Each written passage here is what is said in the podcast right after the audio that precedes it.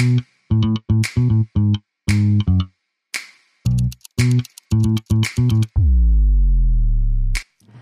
und herzlich willkommen zu einer neuen Folge vom Body Love Podcast.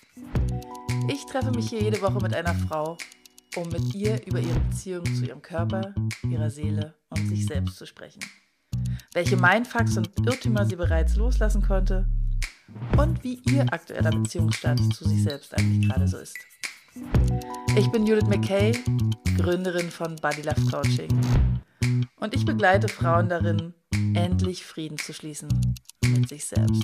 And you know what? Self-love is so sexy.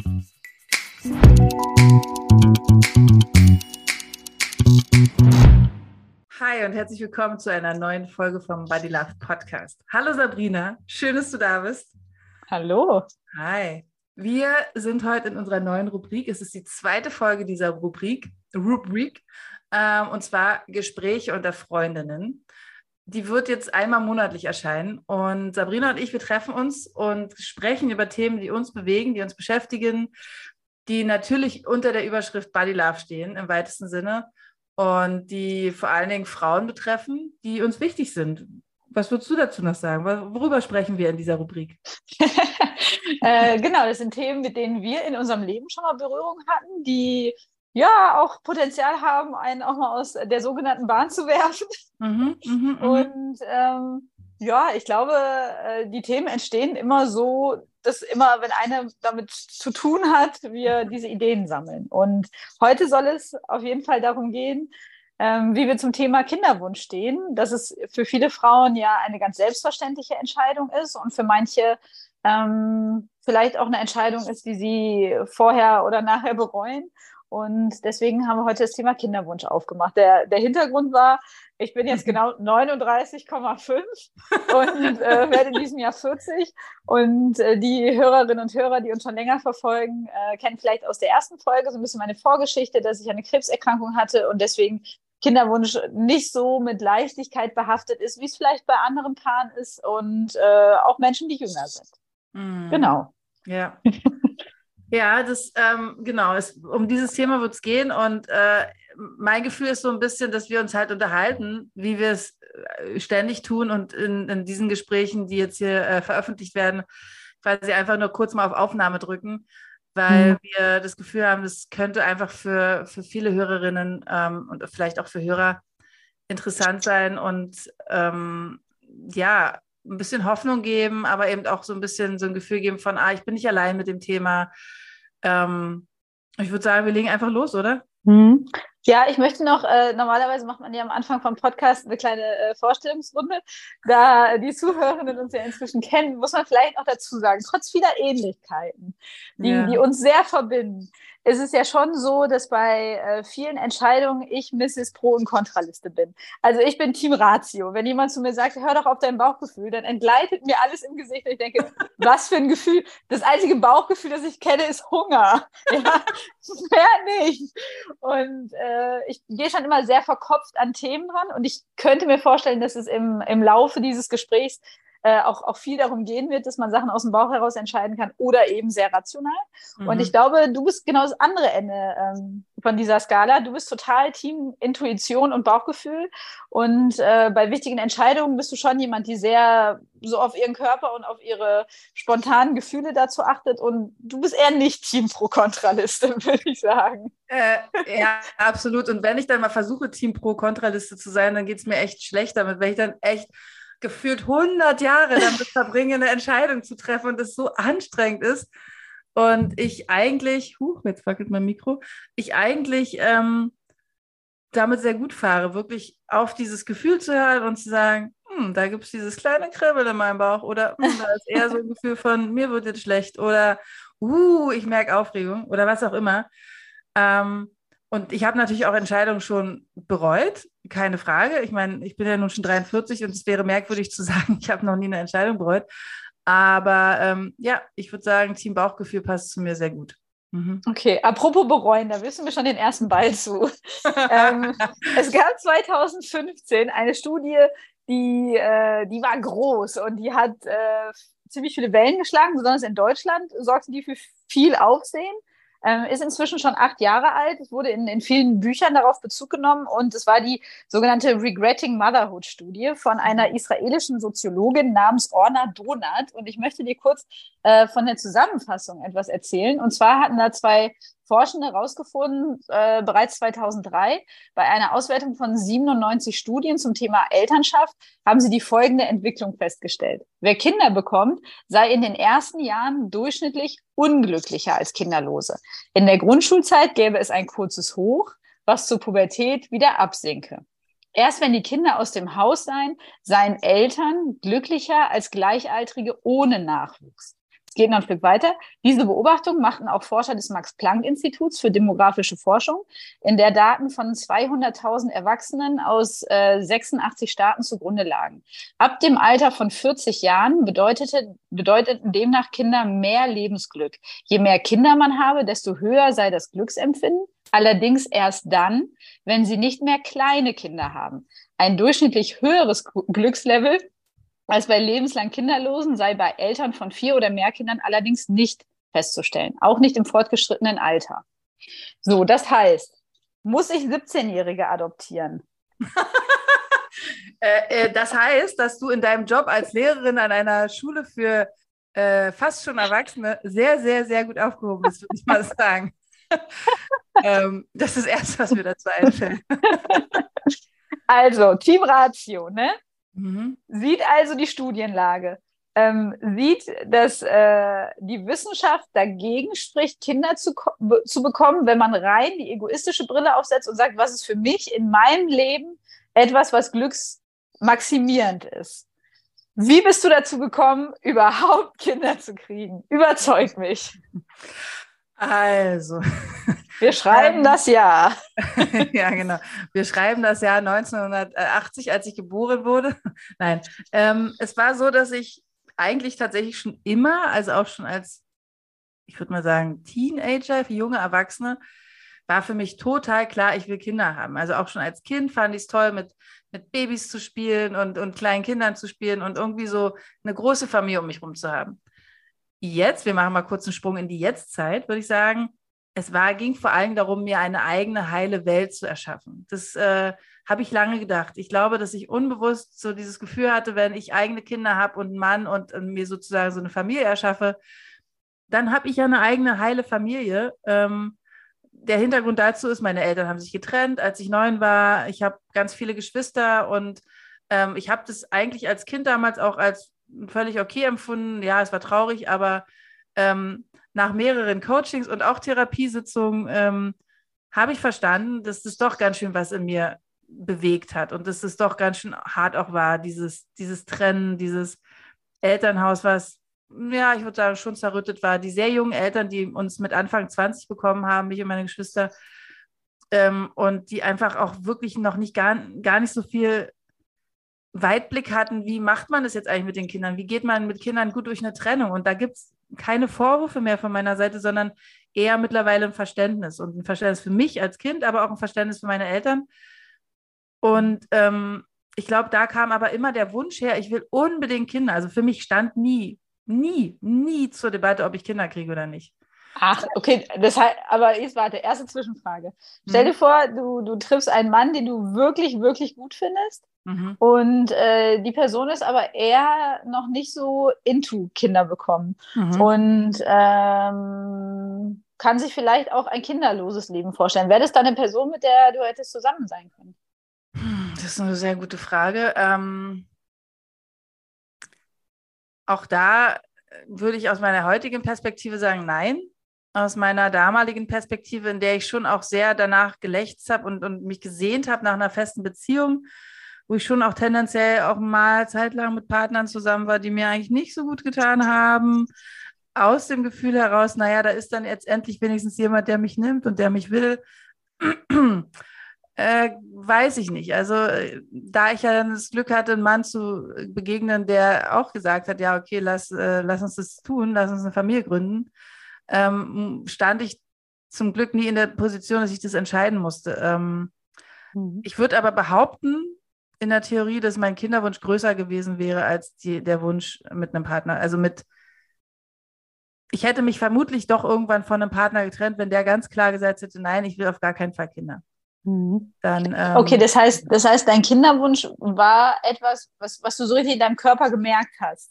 Ja, ja, ja, ja, ganz toll. Okay, ich, ich frage nur so blöd nach, weil ich glaube, ich hatte in meinem Leben noch nie so einen richtigen Kinderwunschmoment. Mhm. Also ich hatte schon oft Situationen, eine ist noch gar nicht so lange her, da war ich hier mit meinem äh, äh Partner auf einer, auf einer Feier und dann waren da auch Freunde, die auch kleine Kinder haben und dann war er mit dem einen äh, Jungen, der auch noch ganz klein und wirklich drollig ist, im Pool und hatte ihn so ganz innig so an sich gedrückt, oh. weil es auch furchtbar kaltes Wasser war. Und da dachte ich kurz, ah, ich glaube, das, das ist gerade das, was Leute merken, wenn sie Kinderwunsch sagen.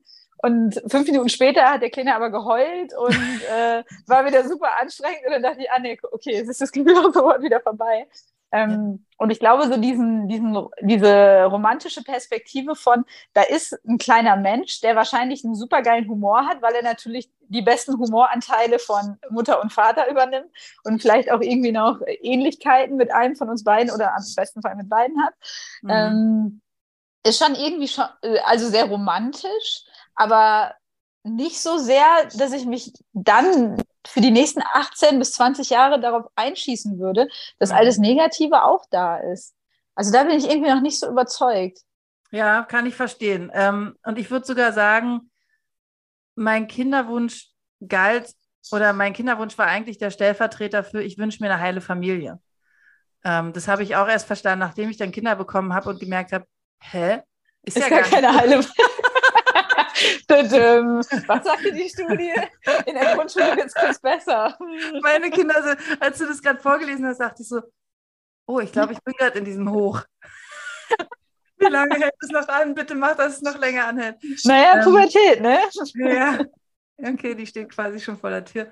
Ähm, ja, es war tatsächlich so ein Gefühl von, also ich, ich, ich glaube, es war wirklich für mich niemals die Frage, will ich Kinder oder nicht. Mhm. Ich kann mich wirklich nicht erinnern, dass ich die aktiv mal in mir getragen habe, sondern es war immer klar, natürlich kriege ich Kinder. Mhm. Und wäre ich, wäre ich mit 17 oder 18 schwanger geworden, weil, keine Ahnung, Kondom mhm. Besoffen, gevögelt, was auch immer, äh, dann hätte ich dieses Kind bekommen, auf jeden Fall. Ah, krass. Es ist super, es ist super gut, dass es nicht passiert ist, definitiv. Aha. Weil ich mittlerweile auch glaube, mh, hm, ist schon ganz gut, dass ich äh, auch noch eine ganze Zeit erwachsen war, bevor die Kinder kamen. Ähm, und ich weiß ja nicht, wie es gewesen wäre, aber ich, ich weiß, ich hätte definitiv, egal in welchem Alter, also ich sag mal so ab, ähm, jetzt wäre ich ganz privat, ab 16 war, es in der, war ich in der Lage, weil ich dann äh, das erste Mal einen Mann hatte, mit dem ich äh, geschlafen habe. Mhm. Und ab dann wäre es quasi möglich gewesen, ich hätte das Kind genommen, zu jedem Zeitpunkt. Also, wie alt warst du bei deinem ersten Kind? 32. Hm. Also doppelt so alt wie 16. Stimmt. Äh, denkst du, das ist äh, zu früh, zu spät? Kannst du es irgendwie einordnen? Hättest du es lieber in einer, in, einem, in einer anderen, mein Gott, in einer anderen Lebensphase äh, ähm. bekommen? Hm, also, nee, ich glaube, es war genau richtig für mich. Ich äh, hatte, also das Schöne war, dass mein Mann und ich zu dem Zeitpunkt schon sieben Jahre zusammen waren, uns also wirklich sehr gut kannten, auch schon eine ganze Weile zusammen gewohnt hatten und uns und sozusagen uns auch schon viel miteinander erleben konnten. Also wenn du ein Baby, also ein Baby hast, dann ist es ja erstmal so, dass du nicht mehr so viele Sachen machen kannst, wie als wenn du einfach kein Kind hast. Mhm. Weiß nicht, spontan verreisen, kannst du auch alles machen, aber es wird einfach komplizierter. Und insofern würde ich sagen, für uns war das gut. Ich hatte aber früher eigentlich immer so einen Plan oder so eine Deadline, naja, bis 27 will ich schon mein erstes Kind haben. Es mhm. hat sich dann ziemlich schnell gezeigt, naja, also mein Mann war überhaupt noch nicht bereit. Als ich 27 war, äh, zu sagen, dass er jetzt Kinder will. Also der, es war klar, der will mal Kinder, aber das war für ihn nie so ein, so ein riesen vorherrschendes Thema, ähm, sondern für ihn war, ja, lass uns irgendwann mal Kinder kriegen, aber ich kann dir jetzt noch mhm. nicht sagen, wann und so. Und ähm, dann war also klar, okay, 27 wird es nicht, 30 wird es wohl auch nicht. Nachher mal gucken, wann es denn soweit ist, so ungefähr. Ähm, aber ich würde sagen, ja, 32 war für mich gut. Und, mhm. Und beim zweiten Kind, wie weit sind die auseinander? Da war ich 35 mhm. und ich habe mich auf jeden Fall fit gefühlt in den Schwangerschaften. Ich habe mich ähm, gesund gefühlt und war, es war nie so, dass ich das dachte, boah, die Schwangerschaften sind aber anstrengend für meinen Körper oder ich, ab 35 sagt man ja auch Spätgebärende. Mhm. äh, also es, es, es war nie in mir so ein Gefühl von, boah, Mensch, ja, also äh, hätte ich mal früher, da war ich ja noch fitter, sondern ich glaube, ich war tatsächlich ziemlich fit in dieser Zeit und ähm, habe auf jeden Fall tolle Schwangerschaften erlebt. Ich habe das sehr geliebt, schwanger zu sein. Das war ein schöner Ah, okay. Ähm, mhm. Also ich mochte das sehr, äh, dieses Gefühl von, da, da spüre ich ein Baby in mir und auch wie sich mein Körper verändert hat. Natürlich gab es so rein dieses Schönheitsideal, den gab es schon auch Momente, wo ich mich angeguckt habe und gedacht habe, alter Scheiter, das ist schon auch sehr wahlmäßig. Äh, aber jetzt Wahl ohne Haar. Immer diese ja, der lag halt da, den musste ich jetzt kurz nehmen. ähm, aber es war auf jeden Fall so, dass ich wirklich gerne schwanger war. Ich mochte das sehr. Ja. Ah ja, okay. Also ich, ich stelle mir, also ich, ich war noch nie schwanger. Ich bin äh, die, die auch ab 16 potenziell hätte schwanger werden können mhm. und ähm, immer super zwanghaft verhütet habe. Also da wurde die Pille mhm. auf die Sekunde eingenommen und immer nochmal doppelt mit Kondom verhütet und so.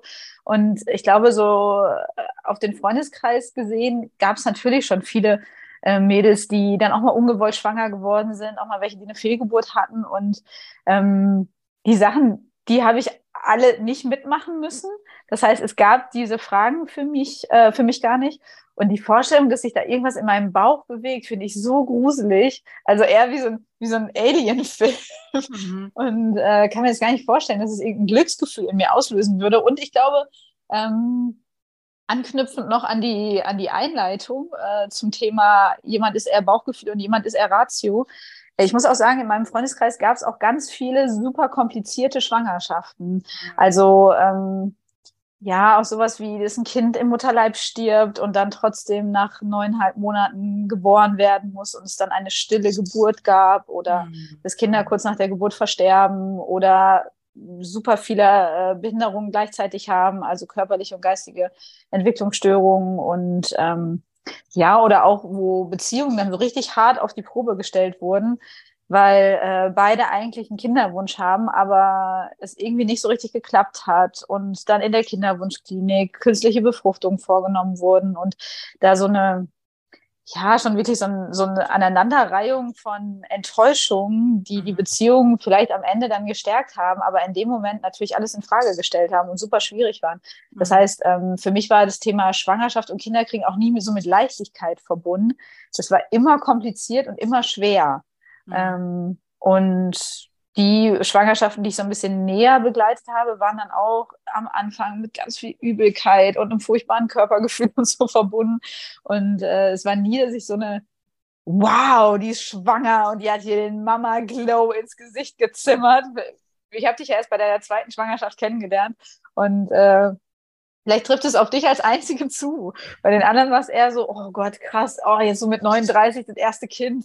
Oh, ich mhm. weiß schon, warum das nicht mehr so vorgesehen ist. Mhm. Und äh, eher alles so beschwerliche Schwangerschaften in meinem Umfeld waren. Und ja, vielleicht guckt man dann auch durch eine bestimmte Brille auf das Thema und stellt sich dann vor, dass wenn ich dann schwanger werden würde, dann wäre es ja genau so wie bei allen meinen Freundinnen auch. Also mir wäre die ganze Zeit schlecht. Ich müsste 70 Mal in die Kinderwunschklinik und dann kommt ein Kind raus, was drei Köpfe und vier Arme hat. Das ist ja völlig klar. Und was höchstens drei Jahre alt wird. Ne? Ja. Weil, weil das ist ja so. So ist ja meine Erfahrung bisher. Ja. Und, Kann ich äh, total nachvollziehen. Also das, wenn du sozusagen, also was heißt nachvollziehen, aber dieses, ähm, wenn man das sozusagen immer wieder in seinem Umkreis auch mitbekommt, was eben auch alles passieren kann, außer dass jemand äh, schwanger wird, ein Kind kriegt und dann ist da halt ein gesundes Baby da Mhm. So war es nämlich bei mir, dass ich eigentlich immer nur oder meistens miterlebt habe, schwanger, Baby kommt, Schwangerschaft in Ordnung, Baby kommt, alles super, so ungefähr. Ja. Ähm, das ist zum Glück Toi, toi, toi. Also ja, wie gut auch, wie gut auch. Ja, ich meine, ich habe auch zwei, drei, kenne auch zwei, drei Frauen, wo das leider echt ähm, dramatisch ausgegangen ist oder auch schwierig war und so. Ist jetzt nicht so, dass es immer nur so war, aber viele, viele Menschen, viele Frauen, die ich kenne, hm. Ähm, bei mir fing es dann eher an, dass ich mitbekommen habe, das ist schon auch echt anstrengend, ein Baby zu haben. Mhm. Also, dass ich das bei Freundinnen, als dann so Freundinnen in meinem Alter angefangen haben, Kinder zu bekommen, dass ich dann so wahrgenommen habe, Mann, das ist schon auch echt anstrengend für die Frau. Da war ich aber immer noch so naiv zu denken, ja, wir kriegen das besser hin. Naja, für mich wird es gar nicht so anstrengend, weil ich will es ja schon die ganze Zeit und ich liebe ja Babys so doll. Und der, mein, ich habe ja immer gedacht, mein aller, allergrößter Vorteil ist, dass ich ja super wenig Schlaf brauche. Also, also es war ja so, dass ich äh, schon als Kind und Teenager äh, immer ein Frühaufsteher war. Das heißt, ich hatte am Wochenende auch immer das Problem, wenn ich da um sechs meine Augen aufgemacht habe äh, und gedacht habe, oh, welche Freundin könnte ich denn jetzt anrufen? Dass natürlich alle noch geschlafen haben. Oder wenn ich bei einer Freundin übernachtet habe, ich dann schon immer da lag und dachte, wann wird sie denn jetzt mal wach? Und äh, langweilt habe. Ähm, das heißt, dieses Frühaufsteher-Ding ähm, und auch dieses wenig Schlaf, also ich würde sagen, ich behaupte jetzt mal, ich brauche sechs Stunden Schlaf und das ist für mich ausreichend. Also es äh, ist eigentlich fast immer so. Da wow. ich, ich, saß auf einem hohen Ross und dachte so, naja, also mit Schlafmangel komme ich auf jeden Fall klar, weil ich brauche Schlaf. So, jetzt kleiner Realitätsabgleich. Wie war es dann, wenn wir jetzt über Regretting Mother, Motherhood sprechen? Ähm, ich kann sagen, ich bereue es nicht, definitiv nicht. Ich bereue, dass ich nicht verstanden habe, was passieren wird. Und ich glaube aber gleichzeitig auch, man kann es vorher nicht wirklich verstehen. Also man kann es sozusagen miterleben bei, bei Geschwistern oder bei Freundinnen oder whatever äh, oder whoever.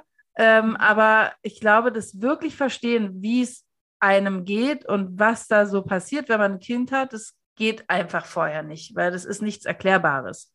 Mhm. Und ähm, ich weiß, das Erste, was ich so gedacht habe, nachdem mein Kind dann zur Welt kam, war, ach du Scheiße, die ist jetzt die ganze Zeit bei mir. Also ich habe sie in meinen Arm genommen, habe sie gestillt und es war alles irgendwie schön. Und trotzdem war erstens, dass ich auf diesen Moment gewartet habe, das war jetzt das Schönste in meinem ganzen Leben, was mir jemals passiert ist. Äh, und zweitens auch dieses, oh mein Gott, ist das toll, ist das schön, ich will gar nichts anderes mehr. Ich lag wirklich ein bisschen da wie, krass, die ist total süß und oh gut, ich habe es jetzt hinter mich gebracht mit dieser Geburt, aber ich war auch wirklich ein bisschen erschrocken, weil mir in dem Moment klar wurde, ich werde jetzt nirgendwo mehr allein. Ja, genau. Also mhm. irgendwie ist es mir erst da bewusst geworden, keine Ahnung warum, dass sie jetzt einfach immer da sein wird. Und äh, das ist aber auch eine gute und eine schlechte Nachricht zugleich, ne? Ja, genau, genau. Es ist ja auch schön, wenn jemand immer da ist. Absolut. Und äh, das wollte ich ja auch und das will ich auch immer noch. Aber mir ist dann, mir ist erst durchs Mutterwerden klar geworden, wie sehr ich meine Selbstbestimmtheit geliebt habe, wie sehr ich das geliebt habe, machen zu können, was ich will, spontan zu sein. Ich bin eigentlich super spontan und liebe es, äh, zu sagen, ey Sabrina, wollen wir morgen nach, keine Ahnung, wohin fliegen? Gut, das fliege ich nicht so gerne. Also, aber so, so spontan Dinge zu tun. Zu sagen, boah, heute kommt doch noch ein geiler Film im Kino, lass mal losgehen. Äh, in einer mhm. Stunde fängt es an. Oder äh, lass mal brunchen gehen und den ganzen Tag im Café sitzen und Menschen auf der Straße beobachten. So, so Dinge, die man halt völlig normal macht, wenn man irgendwie so ein junger oder mittelalter Erwachsener ist und keine Kinder hat. Ja. Und dann hast du da plötzlich ein Baby und am Anfang ist halt so gut, die, die kleben eh die ganze Zeit an einem, weil, weil man, also eh, in meinem Fall war es so, ich habe die halt die ganze Zeit in der Trage gehabt und manchmal war es bei der Trage in meinem, bei meinem Mann. Und da ist ja noch nicht so viel los. Das heißt halt einfach nur, du hast einen kleinen Ofen, der den die ganze Zeit mit dir rumschleppst. Ähm, und dann habe ich aber auch kapiert, was es heißt, wenn man sechs Stunden schläft, aber unterbrochen. Wenn diese sechs Stunden sozusagen gestückelt sind in mhm. immer nur mal eine Stunde, das ist halt doch eine andere Nummer. Und das sind alles Sachen, die habe ich vorher nicht kapiert oder man hat es mir nicht gesagt, ich habe es nicht eingeholt, diese Information, weiß ich nicht. Auf jeden Fall, das hat mich schon echt ganz schön platt gemacht. Ja, und man, man will es ja vielleicht auch nicht hören. Ne? Also wenn, wenn dann Freundinnen sagen, äh, ja, mein Kind kommt jede halbe Stunde und möchte gestillt werden, dann würde man ja nicht sagen, ah, weil ich potenziell trotz starkem Kinderwunsch ein Kind bekommen könnte, was nachts für das erste Jahr das Bedürfnis hat, jede halbe Stunde gestillt. Nee, dann nicht. Nein, genau. Also hätte einen ja auch nicht davon abgehalten. Also mich hätte das definitiv nicht davon abgehalten. Und auch ähm, zu wissen, naja, du hängst da halt jetzt drin in dieser Nummer und hast Verantwortung. Also was mir auch nicht klar war, ist, dass du mit Geburt, also eigentlich schon mit Schwangerschaft, aber vor allen Dingen mit Geburt, wenn das Kind nicht mehr im Bauch ist, wo es ja quasi die ganze Zeit geschützt ist und versorgt wird mit allem, was es braucht, du ja eine riesen Verantwortung hast und auch einen, einen wirklich, also in meinem Fall großen Sorgenrucksack aufbekommst. Mhm. Und den, den, kannst du auch nicht mehr ablegen. Also ich konnte den nicht so einfach ablegen, ähm, sondern ist das Kind warm genug angezogen? Ist es vielleicht zu warm angezogen? Hat es genug mhm. getrunken? Hat es zu wenig getrunken?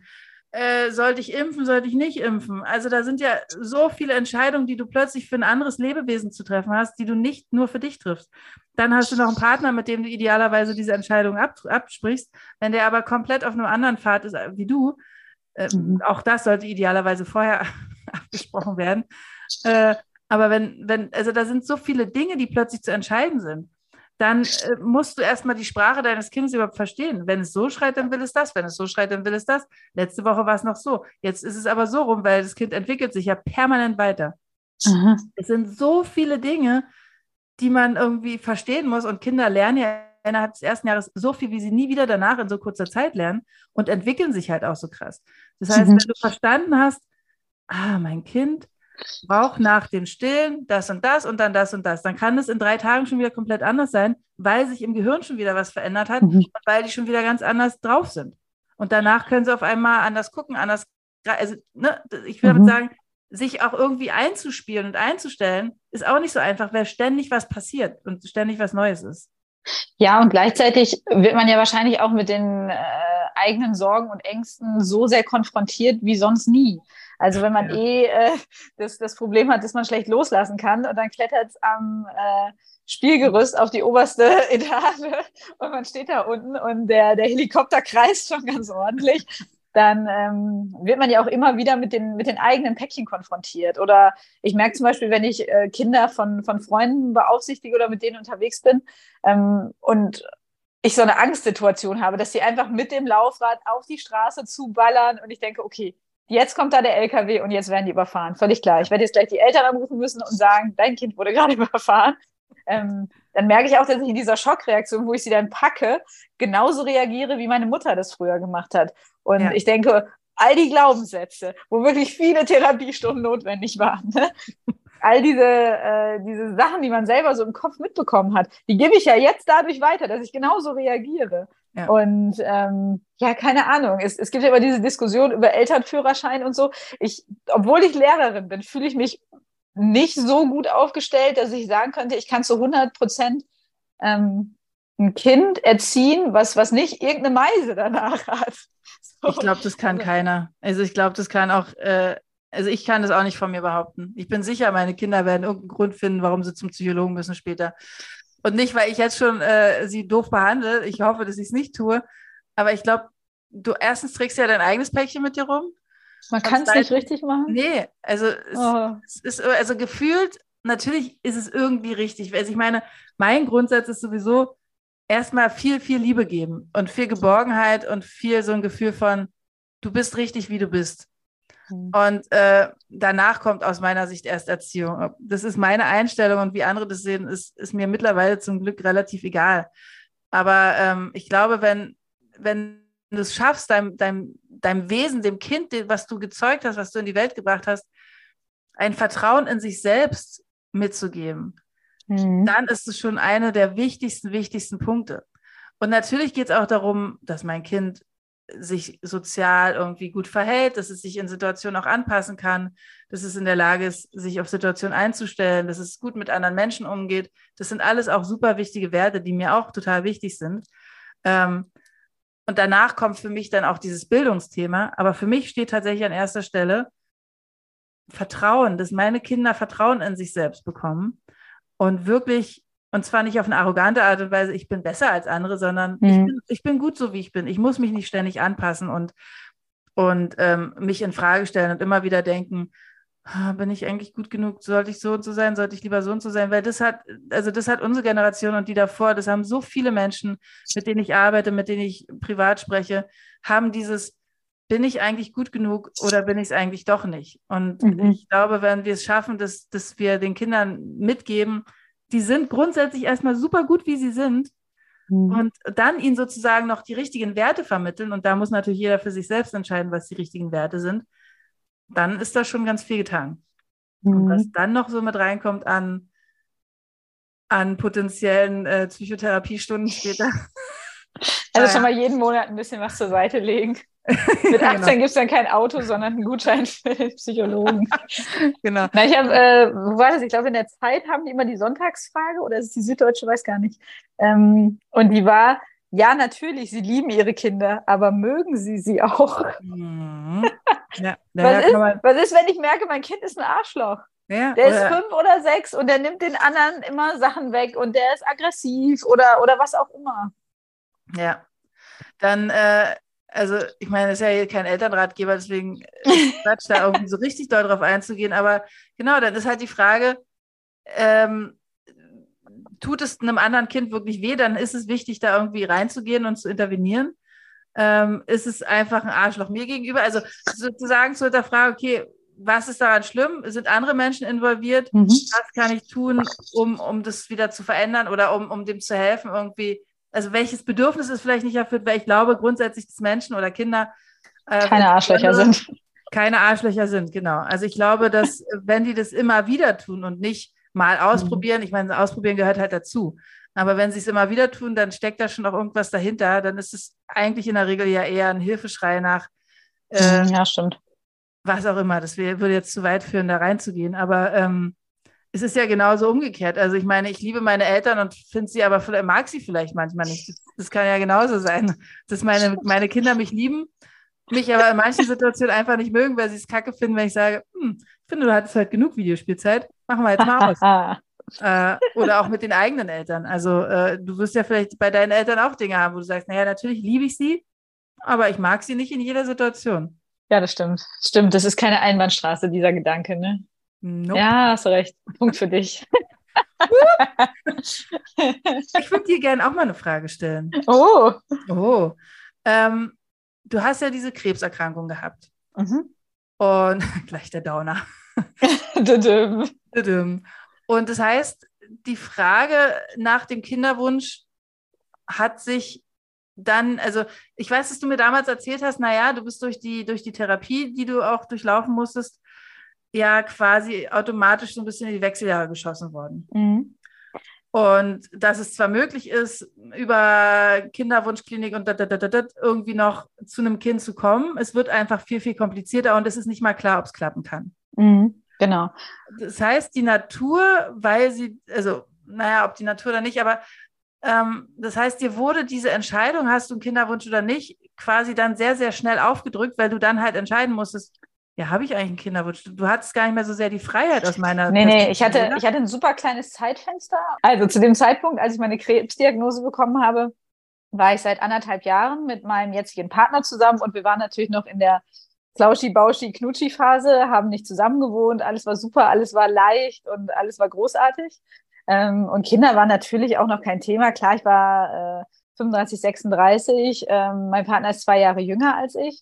Und das war, hat nie so die Rolle gespielt. Dann kam die Krebsdiagnose. Mhm. Und äh, da ich einen sogenannten östrogenabhängigen Tumor hatte, ähm, spielte diese Diagnose nochmal eine Rolle, als es darum ging, ob Eizellen eingefroren werden sollen. Zu der Zeit war das noch eine Leistung, die man selber finanziell tragen muss durch Gesundheitsminister Jens Spahn wurde das dann eine kurze Zeit danach äh, gekippt und jetzt äh, kann man das quasi auf Kosten der Krankenkasse machen lassen.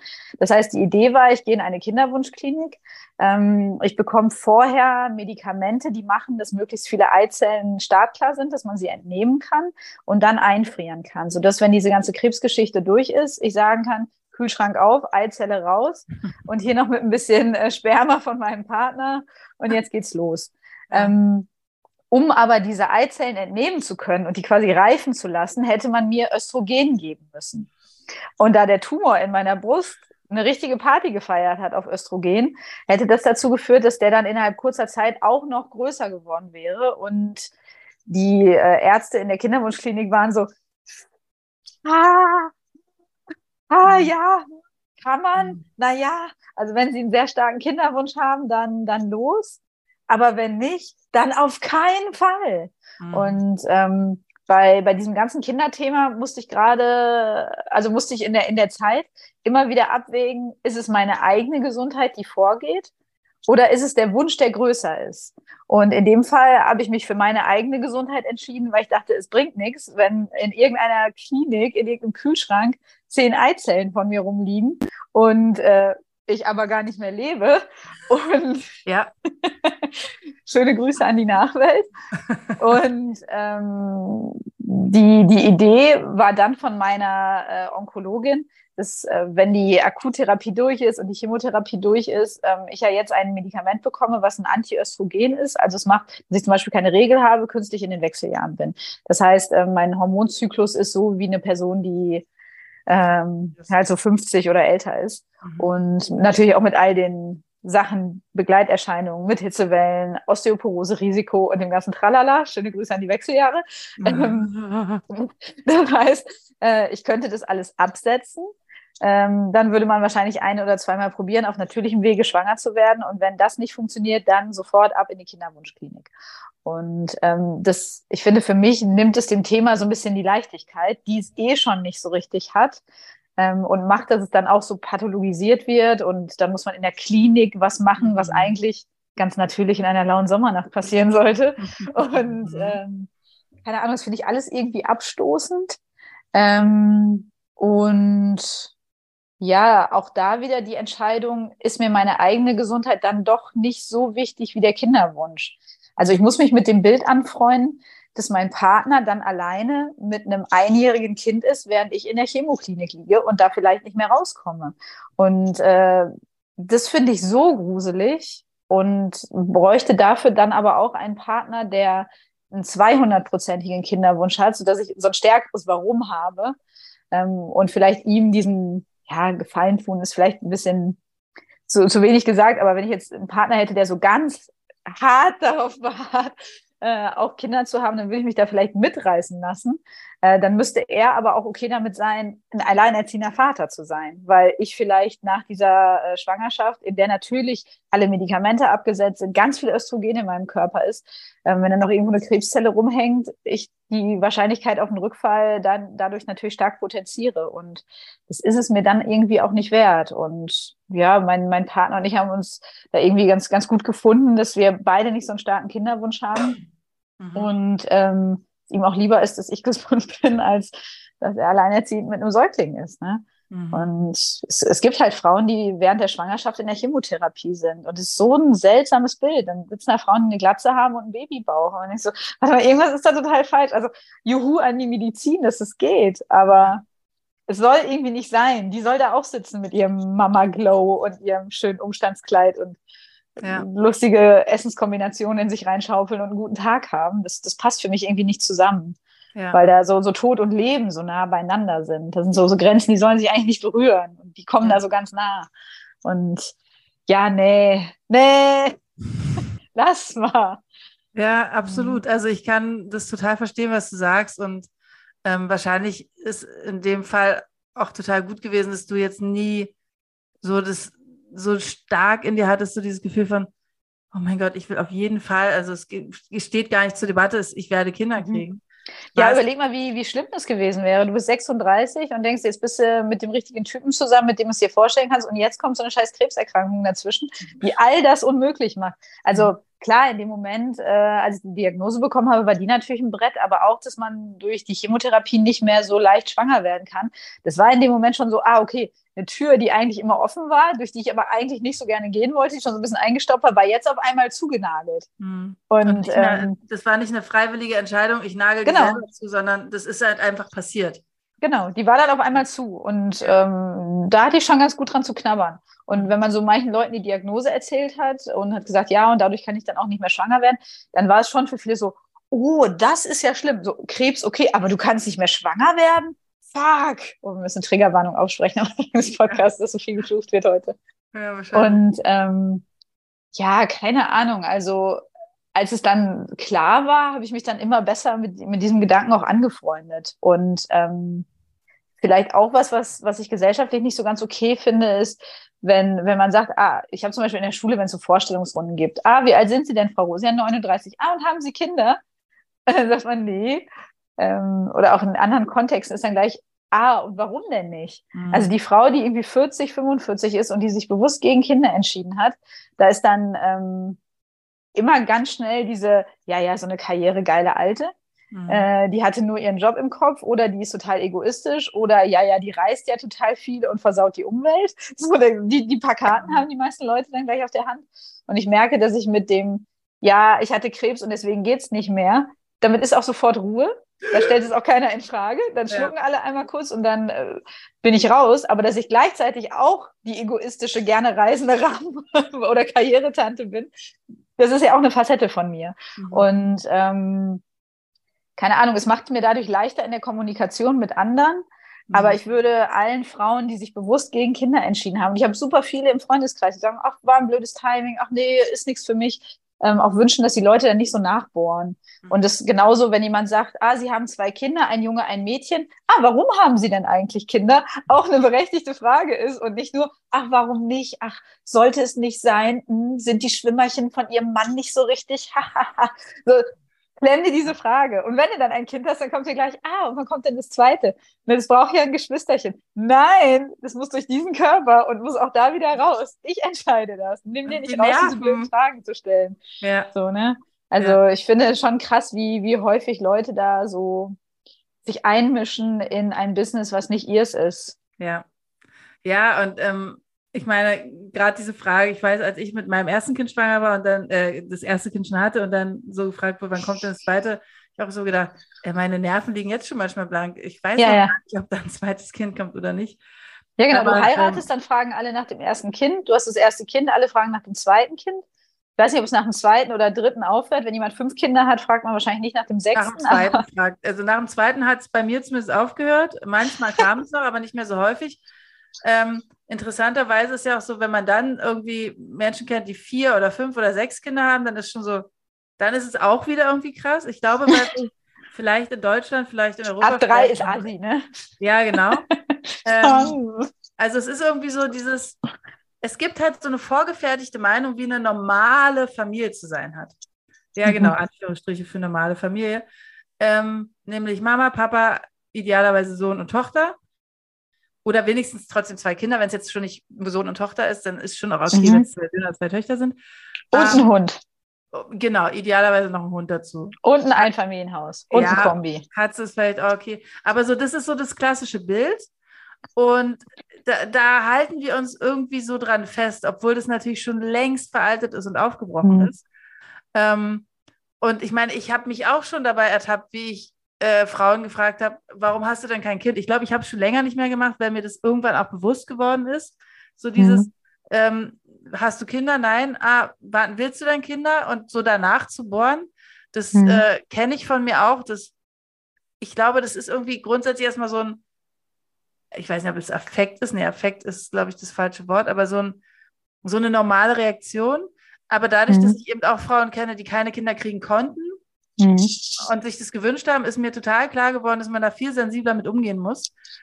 Und ähm, wie du auch sagst, es ist halt eine eigene, völlig persönliche Entscheidung, so wie es eine eigene Entscheidung ist, welchen Job man machen will, welchen Partner man machen, äh, haben will, in welcher Stadt oder in welchem Land man leben will, mhm. ist es eben auch eine völlig persönliche Entscheidung, zu sagen, möchte ich ein Kind oder möchte ich kein Kind? Mhm. Und äh, tatsächlich wurde ich nie gefragt, warum hast du denn Kinder bekommen? Also so dieser Gegenentwurf, warum, warum willst du denn keine Kinder? Äh, der passiert ja nicht oder sehr selten. Ja, aber, aber vielleicht auch, weil ähm, wenn du sagst, ja, du hast Kinder und dann, dann würde man begründen mit, ja, ich wollte eine Familie sein und so, aber jetzt ist es gar nicht so, wie ich es mir vorgestellt habe. Das ist halt die Entscheidung, die nicht so leicht rückabwickelbar ist. Du kannst ja nicht sagen, boah, der Kleine, der nervt, zurückentwickeln, abtreiben, funktioniert gar nicht. Nee, das stimmt. Das ist und ähm, ja. das ist halt so eine klare Entscheidung. Klar, du könntest ein Kind zur Adoption freigeben, aber macht man ja vielleicht auch nicht, wenn er schon drei oder vier ist. So, ne? Und man liebt den ja auch. Ja, und genau. ähm, ich glaube, dadurch, dass es so unrückgängig machbar ist, das Wort gibt es nicht, äh, man es nicht rückabwickeln kann, so wie, ah, du bist nur 1,70 groß, hm, ja, schade, wolltest du nicht 1,80 sein? Ja, hat nicht geklappt, ne? Man kann ja. halt nichts dagegen machen. Doch, ähm, man kann ähm. sich die Beine verlängern lassen. oh Gott. ja, dann kann man auch zur Adoption freigeben. Genau, wahrscheinlich. Genau. Äh, und, und man hat dann vielleicht so den, äh, den, den Drang, jemanden, der kinderlos ist, vielleicht doch noch davon zu überzeugen, wie toll es ist und dass man vielleicht dann doch noch Kinder bekommt.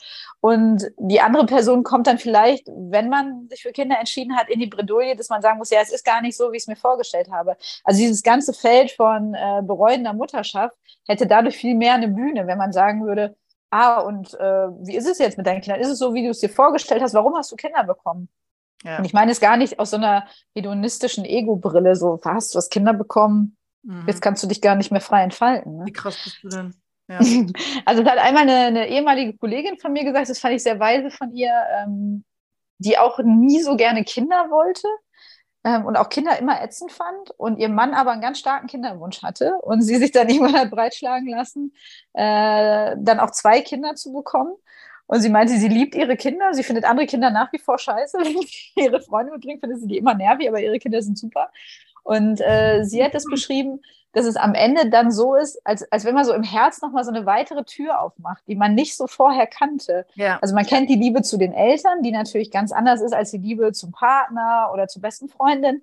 Und dann ist da auf einmal so eine neue Tür, die natürlich auch mit Angst und Verlustängsten äh, zu tun hat, ähm, aber die so eine neue Art von Liebe ist. Und das fand ich dann doch irgendwie wieder ganz, ganz interessant. Und da hatte sie mich kurz. Und dann dachte ich, ah ja, okay, das zu fühlen ist ja vielleicht auch schön. Ja. Hm. Gab es denn jemals in dieser Situation rund um das, will ich Kinder, will ich keine Kinder, oh Mist, jetzt habe ich Krebs bekommen und kann gar nicht mehr so leicht Kinder kriegen, auch die Überlegung, eine Adoption? Adoption war immer mal wieder eine Überlegung. Also ich war, bevor ich jetzt äh, mit Daniel zusammen war, äh, zwei Beziehungen, die auch länger gedauert haben und wo das Thema Kinder immer mal wieder aufkam. Ähm, und in der einen war es so, dass mein, mein Partner viel älter war als ich. Der war so zehn Jahre älter und hatte natürlich dadurch das, das Thema mehr auf dem Schirm. Mhm. Ähm, da war ich aber 0,0 bereit. Ich war gerade mit der Ausbildung fertig und ich war 21, 22. Mhm. In meiner Familie haben alle Frauen mit 25 ihr erstes Kind bekommen. Mhm. Und dann war es so, uh, okay. Als ich dann 25 war, habe ich mich getrennt und bin nach Berlin gezogen. Ja. ähm, so viel zum Thema Familientradition. Äh, dann war ich in einer sehr guten und langen Beziehung, wo es auch irgendwie gepasst hätte. Ähm, aber das war halt eine Fernbeziehung zwischen Düsseldorf, Berlin und es wäre dann auch schwierig gewesen. Also es gab ja. schon immer mal so, so, so Abzweige, wo ich dachte, ah ja, jetzt, jetzt könnte man mal drüber nachdenken. Aber irgendwie hat sich das alles nie so richtig angefühlt. Mm, und wäre ich jetzt nicht krank geworden, wäre jetzt wahrscheinlich ein ganz guter Zeitpunkt mit meinem jetzigen äh, Freund da nochmal drüber zu sprechen. Ähm, durch die Krebserkrankung, wie gesagt, ist das Thema vom Tisch. Ähm, Adoption spielt immer mal wieder auch so in meinem Freundeskreis eine Rolle. Ich habe eine sehr gute Freundin, die äh, mit Endometriose zu tun hat und auch einen Partner hat, der deutlich älter ist als sie. Und ja, also ich, ich glaube, es gibt viele Kinder auf der Welt, die, die nicht so ein schönes, gutes Zuhause haben mhm. ähm, und denen man vielleicht ein Zuhause geben könnte. Ähm, als Mensch mit äh, Krebserkrankung oder nach Krebserkrankung wird man bei Adoption auch nicht bevorzugt behandelt, aber man ist auf jeden Fall in diesem Topf drin mhm. und äh, kann dann da bei einer Adoption auch ein bisschen Unterstützung bekommen. Und ähm, ja, ich könnte mir schon vorstellen, dass wenn der Tag kommt, wo ich einen starken Kinderwunsch hätte, das vielleicht auch eine Lösung wäre. Mhm. Es ist natürlich ein sehr langwieriger Prozess und äh, auch sehr kompliziert. Und es soll ja auch keine Altersdifferenz zwischen dem Kind und den Eltern sein, was größer als 40 ist. Das heißt, mhm. wenn ich jetzt 40 werde, dann äh, sind quasi Neugeborene auf jeden Fall raus. Ja. Man kriegt dann so zwei- oder dreijährige. Mhm. Und ähm, mein, mein Freund, der arbeitet halt mit Menschen, die eine geistige Einschränkung haben. Und ja, das, ist, das ist vielleicht so ein vermessener Wunsch, aber ähm, man möchte dann auch ein Kind haben, was gesund ist. Ne? Mhm. Also man möchte nicht das Kind haben, was äh, vielleicht im Mutterleib schon äh, Drogenerfahrungen gemacht hat oder in, mit Alkohol in Kontakt kam. Und ähm, wenn ich diese Überlegung habe von, wenn ich ein Kind möchte, dann soll es aber auch ein gesundes Kind sein, wo alles dran mhm. ist. Ähm, und da schon anfange, so komische Maßstäbe anzusetzen. Mhm. Das ist jetzt ein gutes Kind und das ist ein nicht so gutes Kind. Das möchte ich dann vielleicht nicht bei mir. Dann lasse ich es lieber ganz. Mhm. Ähm, weil wenn ich einen Kinderwunsch habe, dann muss es auch okay sein, dass es zwei Köpfe hat.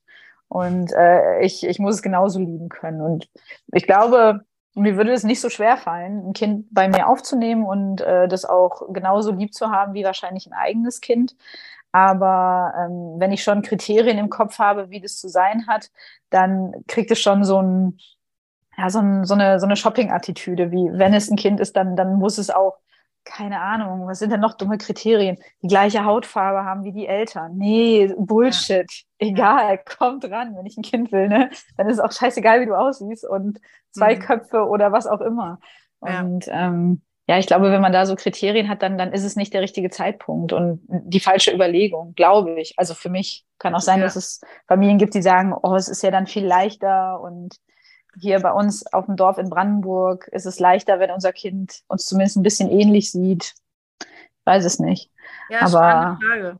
Ich habe mich mhm. damit auch noch nie, also es gab einfach nie den Moment, wo ich mich damit auseinandersetzen musste. Deswegen habe ich nie darüber nachgedacht, ist es gut oder nicht gut, auch bestimmte Kriterien zu haben oder nicht. Mhm. Ähm, ich glaube, wahrscheinlich, wenn es so wäre, dass du sagst, okay, ich möchte das gerne, mir ist es wichtig, naja, gut, da ist wieder mein Bauchgefühl, was da reinspielt. Ich wollte gerade sagen, dann, mein dann würdest du es spüren. Ähm, so würde ich da reingehen. Und ja, natürlich, da zeigt sich eben wieder, dass du da einfach wesentlich rationaler bist. Und ähm, Stimmt, ich rede von Kriterien und du redest von einem Kribbeln im Bauch. Das ist echt lustig, ja. Ja, ich meine, es ist echt ein spannendes Thema, dieses Muttersein, also oder Mutter werden wollen, weil es, was ja auch mit reinspielt, ist, dann bist du Mutter und dann lernst du auch andere Mütter kennen. Und es ist schon auch, ähm, also ich habe jetzt zum Glück nie die Erfahrung gemacht, dass Mütter so fies miteinander sind, also so, ja, die nimmt ja selbst, äh, die macht ja selbst gekochten Babybrei und die macht ja äh, gekauften Babybrei mhm. oder die stillt ja viel zu wenig oder stillt ja viel zu lange oder bla bla bla. Das hört man ja immer wieder, das habe ich zum Glück nie wirklich erleben müssen. Das Einzige, was ich erlebt habe, ist, dass Leute äh, schief geguckt haben, wenn ich gesagt habe, meine Kinder kamen im Geburtshaus zur Welt. Das war schon so, mhm. bitte. Mhm. Ähm, also die erste Gynäkologin damals bei meiner ersten Schwangerschaft meinte, das ist Körperverletzung am Kind wenn man das Kind in einem Geburtshaus zur Welt bringt. Dachte ich auch. Sag nochmal kurz, warum. Ähm, weil das Kind hat ja nicht die Wahl, dass sie, also das Kind kann ja nicht sagen, ich möchte lieber ärztliche Hilfe haben. Und ähm, wenn irgendwas wäre, dann ist die ärztliche Hilfe halt nicht schnell genug gegeben und deswegen ist so. es sozusagen fahrlässig. Ich weiß nicht, ob sie fahrlässig oder Körperverletzung sagt, aber so in die Richtung. Das hat wow. mich damals auf jeden Fall sehr schockiert und ich dachte so, hä? Aber es ist doch so, dass die Hebammen in einem Geburtshaus niemals risikofreudig sind und sagen, mhm. das kriegen wir hier schon hin, Frau McKay, lassen Sie mhm. mal. Also da brauchen Sie jetzt nicht ins Krankenhaus gehen, sondern die ja, sagen ziemlich schnell, ah, Genau, also die, die tragen ja dann auch mit die Verantwortung und da, da wird genau. sich ja keiner so ein, so ein Ei ins Nest legen, wo man schon weiß, ah ja, Herztöne nicht ganz stabil, ah ja, wird schon irgendwie. Nee, genau, genau. Und ähm, ich glaube, auch das ist eine Entscheidung, so wie ganz viele andere Entscheidungen, die muss man halt für sich selbst treffen. Wenn ich mich als Frau wohler fühle in so einer Umgebung, dann wird mhm. die Geburt vermutlich auch viel besser laufen, weil ich da halt schon mal ein bisschen oder wesentlich entspannter bin als in so einem Klinikraum. Mhm. Ähm, und das ist, äh, ich glaube, dieses, dass Frauen sich auch so gegenseitig beobachten und sich selbst abwerten vielleicht, weil sie denken, eine andere Mutter macht es besser als ich. Das, das habe ich eher mitbekommen, dass, dass man so Unsicherheiten hat und dass man mhm. ähm, andere Mütter in Kitas und Schulen begegnet oder irgendwelchen Pekegruppen und, und ganz oft sich selbst in Frage stellt, weil mit diesem Muttersein eben leider auch oft so eine Unsicherheit reinkommt, so mache ich es richtig, hätte ich es nicht so und so machen sollen, sollte ich nicht doch lieber länger stillen, hätte ich jetzt das Holzspielzeug kaufen sollen mhm. statt des Plastikspielzeugs. So viele Sachen. Na, das Ding ist ja, man, man hat ja dann auf einmal so ein, so ein neues Ich. Ne? Du bist nicht nur äh, das Partnerin-Ich und das Liebhaber-Ich und das äh, Berufsschullehrer ich oder Coaching ich ich, sondern das, das ich ich ich ich ich, mhm. äh, sondern auf einmal hast du so ein Mama ich und äh, das ist noch gar nicht gefüllt, ist so ein, so ein unbeschriebenes leeres Blatt ja. und äh, dann macht man da so die ersten rumpeligen Bleistiftnotizen drauf und äh, klar, man man hat bei vielen Entscheidungen halt nur eine Chance. Du kannst nicht sagen, äh, ich habe es jetzt im Geburtshaus bekommen und es ist total in die Hose gegangen. Ähm, ich mache noch jetzt, ich mache jetzt doch nochmal einen Kaiserschnitt. Ne? ja, genau. Halt für viele Sachen immer nur die, die eine Chance. Und wenn du einen Nervenzusammenbruch auf dem Spielplatz hast und dein Kind anschreist und eine runterhaust, dann ist das auch passiert. Und du kannst dich natürlich entschuldigen, aber du hast halt immer nur diese eine Chance. Und ja. ich glaube, daher kommt vielleicht auch dieses, dieses Beobachten und vielleicht auch in der Phase, wo eh deine Hormone dir bis in die Haarspitzen kicken und ähm, man vielleicht ja. auch mit seinem Körper noch nicht wieder so im Reinen ist also es gibt ja Schwangerschaften, äh, schöne Grüße an meine Schwester, die ganz kurze Zeit nach der, nach der Geburt wieder top aussehen. Und ich glaube, sie hat zwei Wochen nach der Geburt weniger gewogen als vor der Schwangerschaft. Ne? Wow. Und äh, ich liebe diese Frau, ich gönne ihr aus allervollstem Herzen, dass das alles, dass all diese Kelche an ihr vorbeigehen mit irgendwelchen Vergleichen mit After Baby Body und, und all dem Mist. Und gleichzeitig habe ich auch Freundinnen, die in ihren späten 30ern Kinder bekommen haben, die sagen, ganz ehrlich, es macht Sinn, mit Mitte 20 ein Kind zu bekommen. Ich werde kein Trampolin dieser Welt mehr betreten.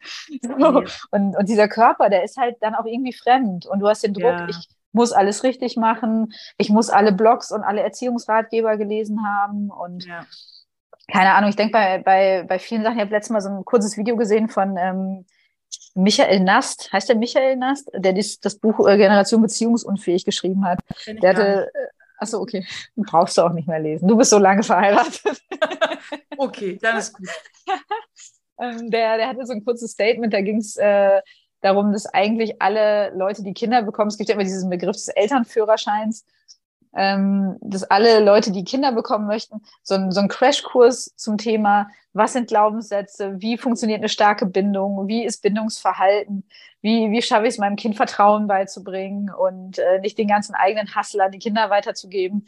Ähm, und er meinte, ja, und wenn Leute erfolgreich diesen Kurs bestehen, dann sollen sie einfach doppeltes Kindergeld kriegen. Und die Leute, die nicht hinkommen, die kriegen das halt nicht. Und dachte ich, ja, da geht es ja vielleicht auch wieder um Ressourcen, die manche ähm, Menschen nicht haben und gar nicht Zeit haben, diesen Kurs zu besuchen. Oder der wird nur in einer Sprache angeboten und man ist in seiner Sprache eine wundervolle Mutter, aber kann halt diesen Kurs nicht abschließen. Ja. Ähm, so, vielleicht nicht ganz bis zu Ende gedacht, aber da so ein paar Skills an die Hand zu geben, ähm, um den Müttern vielleicht auch ein bisschen mehr Selbstvertrauen zu geben.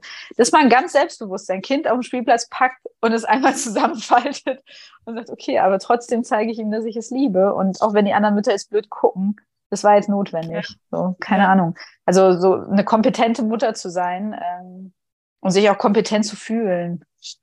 Ja, wenn na, das geht. Und, und vor allen Dingen äh, sich selbst klar machen, wie fühlt man sich denn in so einer Situation, wo man irgendwie sein Kind angemotzt hat. Ich meine, das ist wahrscheinlich den meisten Müttern schon passiert. Und in der Regel fühlt man sich danach selbst so mies, weil man äh, irgendwie die Kontrolle verloren hat, weil man so ein Gefühl hat von, Mist, ich mache das ja nicht gerne. Es ist ja nicht so, dass ich das toll finde, meine Kinder anzubrüllen, sondern ich fühle dann, ich kann gerade gar nicht mehr anders, als richtig laut zu werden, aus mhm. welchen Gründen auch immer. Und sich äh, dann auch klar zu machen, dieses dann auch noch blöd angeguckt zu werden von anderen. Das, das hilft jetzt nicht unbedingt. Es hilft viel mehr, dann hinzugehen, also natürlich auch behutsam und zu fragen, ey, brauchst du gerade Unterstützung? Ich habe das Gefühl, es ist gerade viel für dich.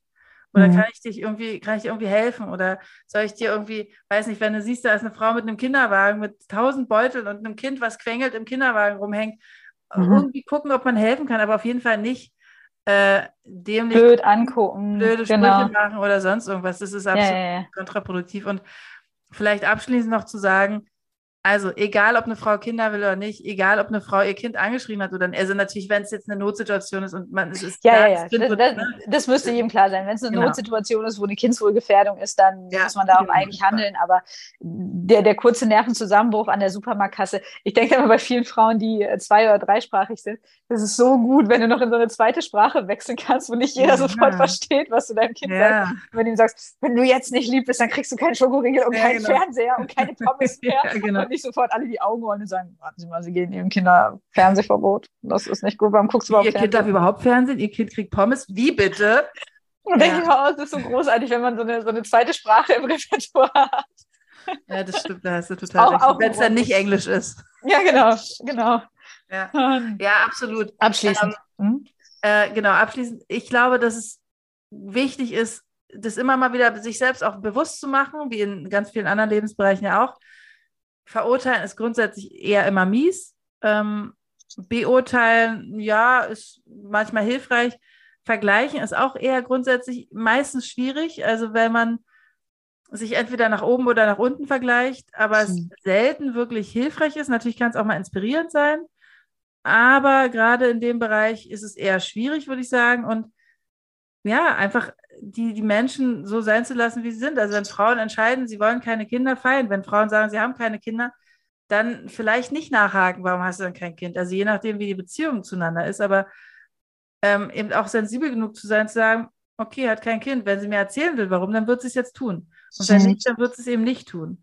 Und ja, genau. Und da gibt es so 90 Prozent immer irgendeine Geschichte dahinter, die ja. äh, mehr als einen Kaffee und ein, ein Bier braucht, um, um die zu erzählen. Und genau.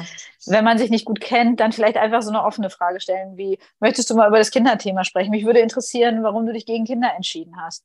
Ja, Oder genau. ähm, und nicht so ein, so ein empörtes Hö, warum denn nicht? So als wenn es das Normalste auf der Welt wäre. Ne? Ja, mhm. absolut, genau. Insofern würde ich sagen, ähm, ich glaube, wir sind, haben eigentlich einen ganz guten Abschluss gefunden. Und wenn ähm, du, liebe Hörerin oder lieber Hörer, das Gefühl hast, hm, ich habe da ein geiles Thema, das hätte ich gerne mal besprochen von Judith und Sabrina, das interessiert mich, schick uns das gerne. Also es gibt in den Show Notes auf jeden Fall eine E-Mail-Adresse hinterlegt und auch meine Homepage. Sabrina hat nach wie vor keine in Informationen, die sie in die Show Notes packt. Ich möchte anonym und mysteriös bleiben. Ja, genau, die, die mysteriöse Sabrina. ähm, aber wir besprechen gerne auch Themen, die ihr uns reingebt. Und ähm, Sabrina, ich fand es ein wirklich tolles Gespräch. Danke dir vor allen Dingen, dass du ähm, mal wieder sehr offenherzig auch äh, über, über dein Leben gesprochen hast, über über sehr private Themen teilweise, aber ich glaube, dass es trotzdem hilfreich ist und inspirierend ist für Menschen, das zu hören. Und ähm, wir werden uns natürlich wieder ein schönes neues Thema ausdenken. In vier Wochen werden wir uns hier an dieser Stelle wieder treffen. Hast du noch was zu sagen, meine Liebe? Nö, ich bin äh, auch, auch ganz zufrieden. Ich habe das Gefühl, es ist, ist eine runde Sache. Ich habe keine, keine Haltung. Wir haben jetzt keine Dauerwerbesendung fürs Kinderkriegen gemacht und auch keine äh, Dauerwerbesendung fürs äh, Kinderlosbleiben. Ich glaube, es ist ganz ausbalanciert. Wenn nicht, schreibt es in die Kommentare. Ja, in die Kommi ich habe jetzt gelernt in dem Podcast, die ich höre, in die Kommis. Ah ja, okay, dann wollen wir uns aber eine wilde Diskussion in den Kommis. Und äh, ihr dürft natürlich uns gerne Sterne, ich weiß jetzt, es sind Sterne, und zwar bei Apple Podcasts, bei Spotify gibt es gar nichts. Hm. Sterne hinterlassen ähm, abonniert den Podcast, gebt ihn weiter an andere, empf äh, empfehlt uns weiter und habt noch einen wunderschönen Tag, würde ich sagen. Ja, will ich auch sagen, wa? Schön. Seid lieb zu euren Kindern. Was hast du beim letzten Mal zum Tschüss sagen gesagt? Äh, danke, Ende. Danke, Ende.